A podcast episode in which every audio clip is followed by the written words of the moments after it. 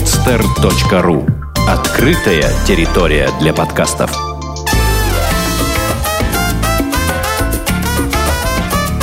«Одинокая планета» с Марией Киселевой. С вами подкаст «Одинокая планета». Меня зовут Маша Киселева.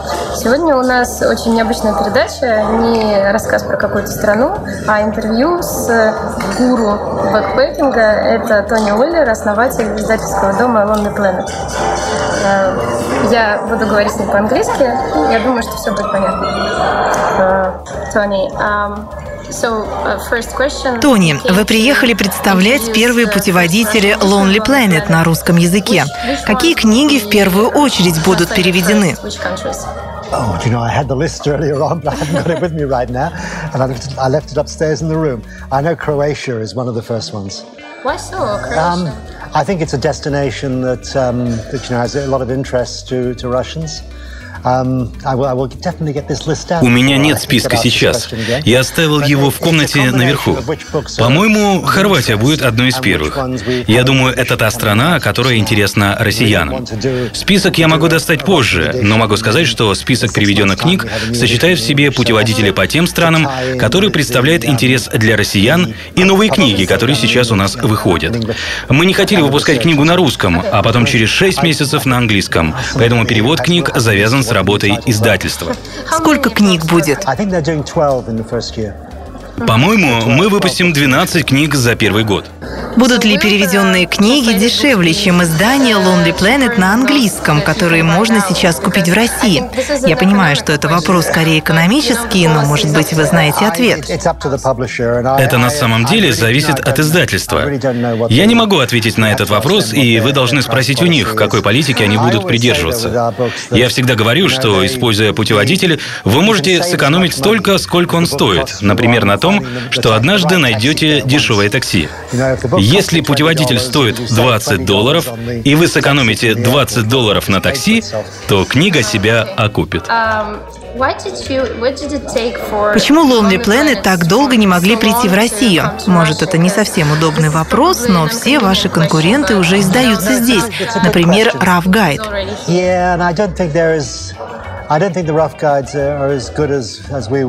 Нет, это хороший вопрос. Я не думаю, что Rough Guide делают такие хорошие путеводители, как мы. Um, Я думаю, мы пришли в Россию именно сейчас по нескольким причинам. Больше россиян начали путешествовать. Я думаю, в последние годы им стало проще получать визы, так что у них появилось больше стимулов поехать в те страны, о которых мы пишем. Это сочетание того, что появился интерес и возможность поехать в другие страны. Эти причины сошлись именно сейчас. То есть вы имеете в виду, что мы с опозданием присоединяемся к бэкпекингу? Yeah, a little, a little bit later, and I think it was, you know, that the Да, с опозданием. Это не только вопрос денег. Это вопрос возможности путешествовать. Многие годы для россиян было очень сложно получить визы во многие страны. И это действительно снижало количество людей, которые путешествуют. Это так. Но мне кажется, что это не только вопрос виз, но и вопрос открытого сознания. Потому что, чтобы так ездить, нужно не бояться людей. Да. У вас должна быть быть информация. Я думаю, что сейчас, когда эти факторы сошлись, наши книги будут влиять на ситуацию положительно. Мне всегда очень нравится, когда человек и не думал о каком-то месте, но он берет путеводитель и думает, так, там есть отель, туда летает самолет, я мог бы туда поехать. А вот как я могу легко получить визу? Вот и еще одна причина. And I thought, are you probably planning to make? Well, this is this is quite a big book. Russia one. Yeah, and next to the, Перед интервью я купила в магазине путеводитель Lonely Planet по России, и это довольно большая книга. При этом в магазине единственная книга Lonely Planet, кроме той, которую я купила, была путеводителем по Сардинии, а ведь это совсем небольшой остров. Одна из проблем с книгами заключается в том, что теоретически можно написать тысячу страниц о чем угодно. А про такую большую страну, как Россия, нужно писать гораздо более толстую книгу. Мой вопрос в следующем. Может быть, вы планируете выпустить путеводители поменьше, по регионам России? Я имею в виду, что книгу такой же толщины, как о всей России, можно написать, например, об одной Сибири. Я думаю, какую бы книгу ты ни делал, ты должен смотреть на то, какая у нее перспектива на рынке и какое время люди готовы провести в стране. Те, кто путешествует по России, могут провести здесь много времени. Так же, как, например, в Китае, Индии или США. Кстати, Сардиния. Ну сколько ты проведешь в Сардинии? Так есть ли перспектива на рынке у Сибири или, например, у Камчатки?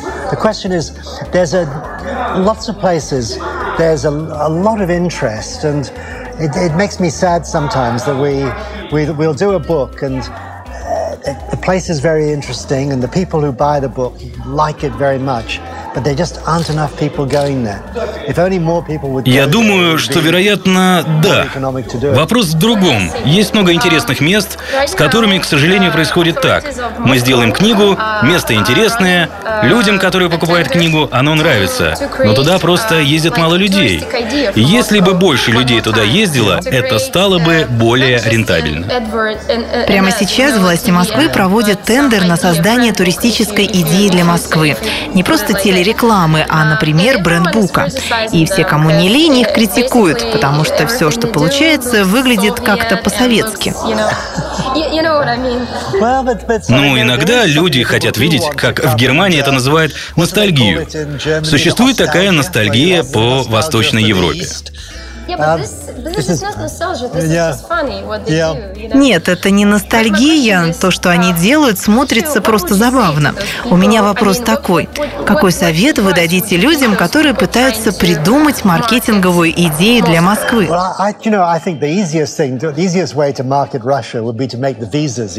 Я думаю, самый простой путь для России найти место на рынке – это упростить получение виз. Я понимаю, что когда я жалуюсь, что мне тяжело получать визы в ту или иную страну, я понимаю, что одновременно есть люди, которым тяжело получить визу в европейские страны, в США, в Британию, и я не должен жаловаться. Но для остального мира получить визу в Россию действительно сложно. Вы думаете, что если визы будут проще, то... Да, у вас будет гораздо больше туристов. И страна сразу станет интереснее для туристов. Да, станет интереснее. Можно размышлять так. Зачем тратить время, пытаясь убедить людей поехать куда-то, если в эту страну просто сложно попасть? Это первое, что я бы сделал. Другими словами, вы считаете, что никакие красоты не заставят людей приехать? Заставят. Вообще люди, в принципе, поедут куда угодно. Некоторые. Да, некоторые. Но если где-то опасно, люди не хотят туда ехать. Если где-то дорого, люди не хотят туда ехать, и они также не хотят ехать, если это сложно. Некоторые из этих вещей невозможно исправить. Например, вы не можете сделать какое-то место дешевле, но вы можете сделать так, чтобы туда было легче попасть. Ну, можно исключить взятку из стоимости отеля. possibly. okay. Насколько Россия дорогая для туристов, я вам могу через неделю сказать. А как вы судите о цене? Я могу поделиться своим способом. Когда я прихожу в кафе, есть блюдо, по которому я сужу. И обычно для меня это борщ. Я смотрю, если он стоит 100 рублей, нормально. Если 130, например, это более дорогое место. Почему вы судите о ценах в той или иной стране? Ну да, примерно так же. Сколько стоит обед, сколько билет в музей, сколько билет на автобус. Например, Австралия, где я живу часть года, в последнее время стала гораздо более дорогой. И это не потому, что в самой стране вещи стали дороже, а из-за того, что изменился обменный курс. Австралийский доллар – очень крепкая валюта. И все, кто сейчас едет в Австралию, а последний раз приезжали пять лет назад из Америки или Британии, говорят «да, страна стала дороже». Но дело только в том, что курс австралийского доллара вырос, а британского фунта и американского доллара упал. Это экономические причины. Да, экономические причины. И это тоже влияет.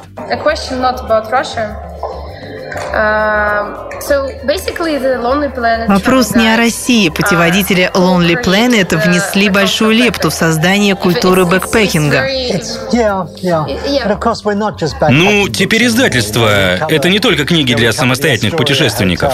Мы рекомендуем, например, отель «Астория» в Петербурге, так же, как и хостелы. Ну да, мы начинали с бэкпекеров.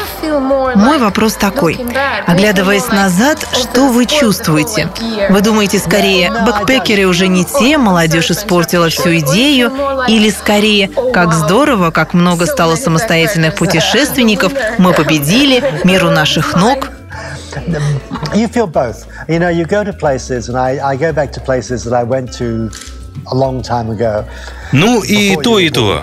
Я возвращаюсь в места, где я был давным-давно, например, до вашего рождения. Я смотрю на них сейчас. Когда я ездил туда, они были такими тихими. Там было так мало людей, а сейчас там полно народу. Я понимаю, мне это не нравится. Но в то же время те люди, которые видят это место в первый раз, думают, что оно прекрасно, потому что они не были там много лет назад.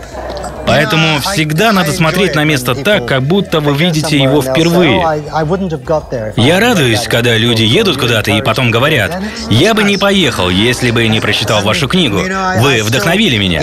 Это довольно мило. И несмотря на то, что очень часто я не бэкпекер, как раньше, мне нравится то, как они путешествуют. Иногда мы с женой живем в отеле «Астория», или вот две недели назад я жил в отеле «Мандарин Ориентал» в Нью-Йорке. Это дорогие отели. Но в этом году я также останавливался в миссионерском гостевом доме на Соломоновых островах. Вас узнавали? Нет, совсем нет. Ну уж точно не в миссионерском гостевом доме. Um, uh,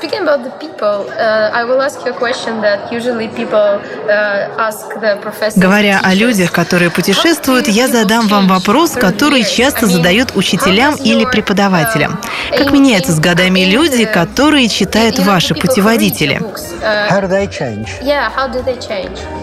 Well, I, I think я думаю, постоянно появляются новые молодые люди, которые начинают использовать наши книги. Они не меняются?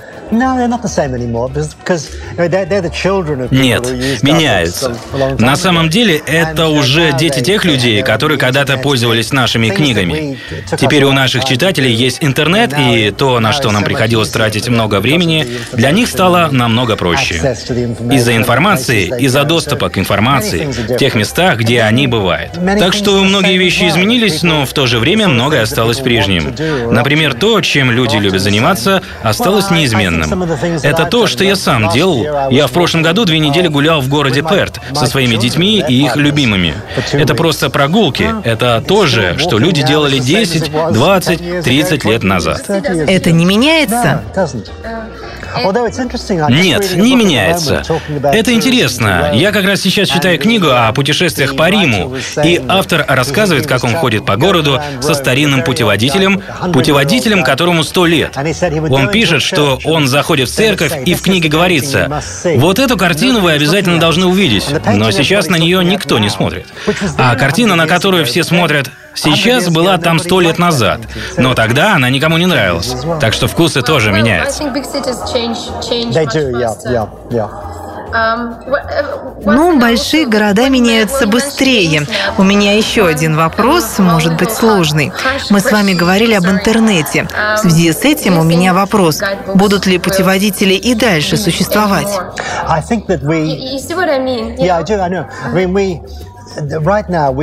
Сейчас, если считать в словах, мы читаем столько же, сколько всегда. Просто сейчас мы читаем что-то на бумаге, что-то в своем телефоне, что-то на iPad, а что-то на экране компьютера. Вы знаете, мы читаем по-разному. Так что я думаю, что путеводитель остается путеводителем, но он не обязательно всегда будет на бумаге, и в этом будет изменение.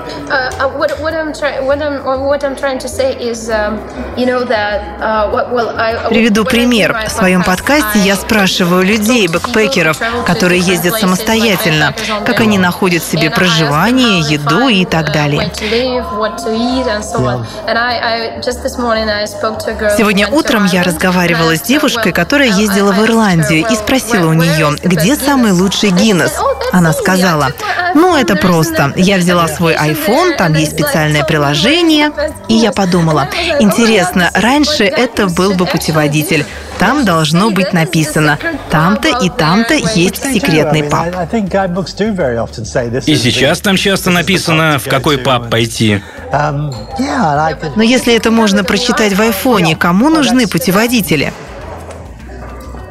Я думаю, что и бумага, и приложения останутся. У вас будут приложения для таких случаев, как вы описали. Но если вы захотите, например, узнать больше о Гиннессе, узнать историю Гиннесса, когда оно было впервые сварено, вам не захочется читать об этом в телефоне. Или, например, не будет ловить, и вы не сможете получить эту информацию в телефоне. Так что остается и то, и то. То есть, по вашему мнению, плюс бумажных путеводителей в том, что можно получить более глубокую информацию информацию.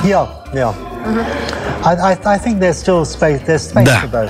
Я думаю, место есть и для электронной информации, и для бумаги.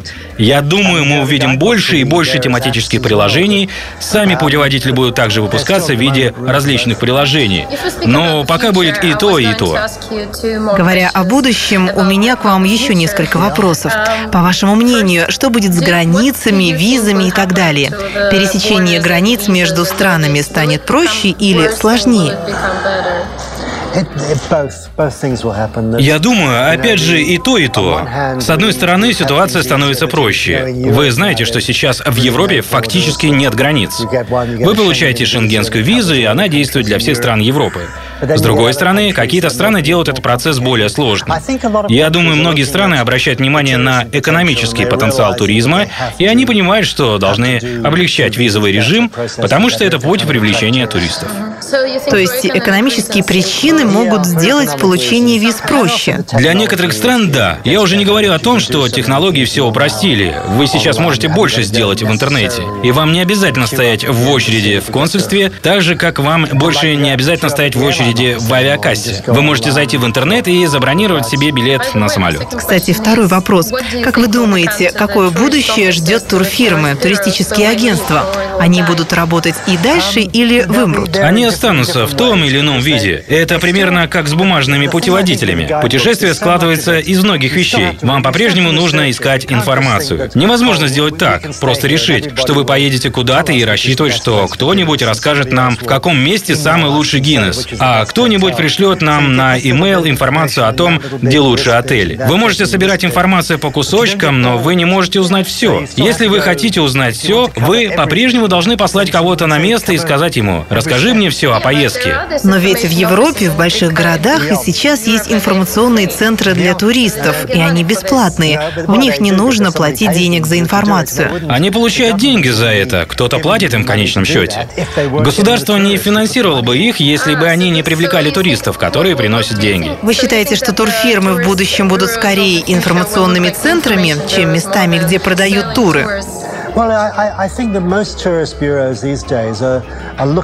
Я думаю, большая часть турфирм сейчас смотрит на то, что они делают, и решает, зачем они работают. Они думают, мы работаем, чтобы привлечь туристов, или мы здесь, чтобы давать туристам информацию. Если кто-то другой информирует путешественников, зачем нужна турфирма? У них есть другие функции. Вот вы раньше говорили об Ирландии. Очень часто маленькие турфирмы в Ирландии просто бронируют комнаты. Например, вы приезжаете в маленькую ирландскую деревню, вам нужна комната, а они знают всех людей, у которых есть комнаты и которые занимаются этим. Они прямо звонят им домой. Ну да, они так делают. Райан, не мог бы ты? Да. Um, um, several technical questions about this, um, about the guidebooks. So now that Несколько технических вопросов о путеводителях. Теперь, когда Lonely Planet фактически издаются BBC, можете ли вы сказать, что один из создателей этих книг? Чем вы сейчас занимаетесь? Какова моя роль, чем я занимаюсь? Я расслабляюсь и ничего не делаю. Я по-прежнему люблю путешествовать. Иногда я отправляюсь в поездки для Lonely Planet, для BBC, Такие, как, например, в этот приезд в Россию. По всей видимости, позже в этом году я поеду в Индию по той же причине. Я пишу журналы, я пишу предисловия для книг. Я как раз недавно написал предисловие для книги по тревел-фотографии. Я написал предисловие для книги, которую мы выпускаем в следующем году, посвященную 40-летнему юбилею Lonely Planet. Я сейчас работаю над новой книгой. Это книга про путешествия, но не путеводители. Так что я много работаю по путешествиям, и я по-прежнему езжу, потому что мне это нравится. В связи с этим вопрос, который вам, наверное, часто задают. Куда было ваше последнее путешествие? I, I took a month to get from Australia to England. Я в течение месяца ехал из Австралии в Британию. Я поехал в Нью-Йорк, потом южнее, на Карибы, чтобы попасть на Гаити. Я писал про Гаити, когда был там. До этого я был на Гаити 2-3 года назад, прямо перед землетрясением. Поэтому я хотел побывать там сразу после землетрясения. Из Гаити я поехал в Нью-Йорк на неделю, потому что моя жена очень любит оперу. Мы были на неделе оперы в Нью-Йорке. Я не так сильно люблю оперу, как она, но все-таки это это интересно. Нью-Йорк всегда интересен. Санкт-Петербург – хорошее место для оперы. Да, это так. Моя жена была здесь раньше ради оперы. Я сам первый раз в Петербурге, но она была здесь. А потом мы поехали из Америки в Англию на корабле. Я очень много раз перелетал через Атлантику, но никогда не пересекал ее на корабле. Я хотел это попробовать. Еще один вопрос. Я думаю, что среди путешественников есть много людей, которые хотят стать авторами в Lonely Planet. Как можно это сделать? В первую очередь, нужно много ездить. Не обращайтесь к нам, говоря, «Я хочу стать автором путеводителя, отправьте меня куда-нибудь». Вы должны и так путешествовать и много. Хорошо, если вы в чем-то хорошо разбираетесь. Если вы придете к нам и скажете, я жил в таком-то городе, я говорю на языке, и я писал там для газеты или журнала, так что я хорошо знаю это место, тогда у вас есть шанс. Но это не должен быть для вас родной город. Да, наши книги пишутся совместно людьми снаружи и людьми, которые живут в городе. Так что возможны оба варианта. you Как можно к вам прийти? Если вы зайдете на наш сайт, там есть раздел «Если вы хотите стать автором Lonely Planet». Там есть инструкции. То есть можно написать электронное письмо, объяснить, кто ты, и ждать обратного письма. В принципе, да. Прямо перед тем, как прийти к вам, я специально проверил. Сейчас им не нужны авторы, но иногда они нужны. Есть еще такой момент, когда кто-то говорит, я хочу написать путеводитель по Франции. Очень много людей хотят написать о Франции. Но если кто-то говорит, я хорошо знаю места в Африке, в которых бывает не так много людей, я только недавно был в Африке, Сьерра-Леоне, Центральная Африканская Республика, Чад. Мы думаем, немногие люди это делали. Это более интересно. Есть ли сейчас книги в работе? Книги в работе есть всегда. Я имею в виду именно путеводители, не дополнительные издания издания? Uh, new, new guidebooks, you yeah. mean? Um, I can't think immediately of anything new because it's, I mean, we've covered everywhere. Я не могу так сразу придумать, потому что мы описали все страны, в принципе, все сделано. Мы только пересдаем. Некоторые страны мы начинаем описывать более подробно, потому что туда стали ездить больше людей. Мы делали книгу об Африке и Марокко, Египте, и была книга о Зимбабве. Много людей ездили в Зимбабве. Сейчас никто не ездит в Зимбабве, так что эта страна у нас исчезла. Но, может быть, она вернется. Книги исчезают, потом они возвращается.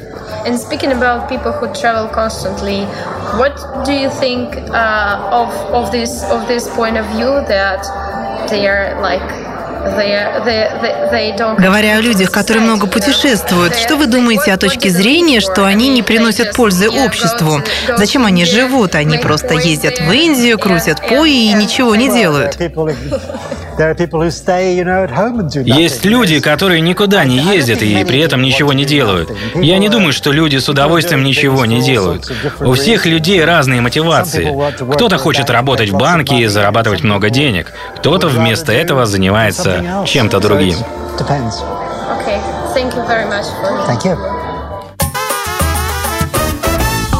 Сделано на podster.ru Скачать другие выпуски подкаста вы можете на podster.ru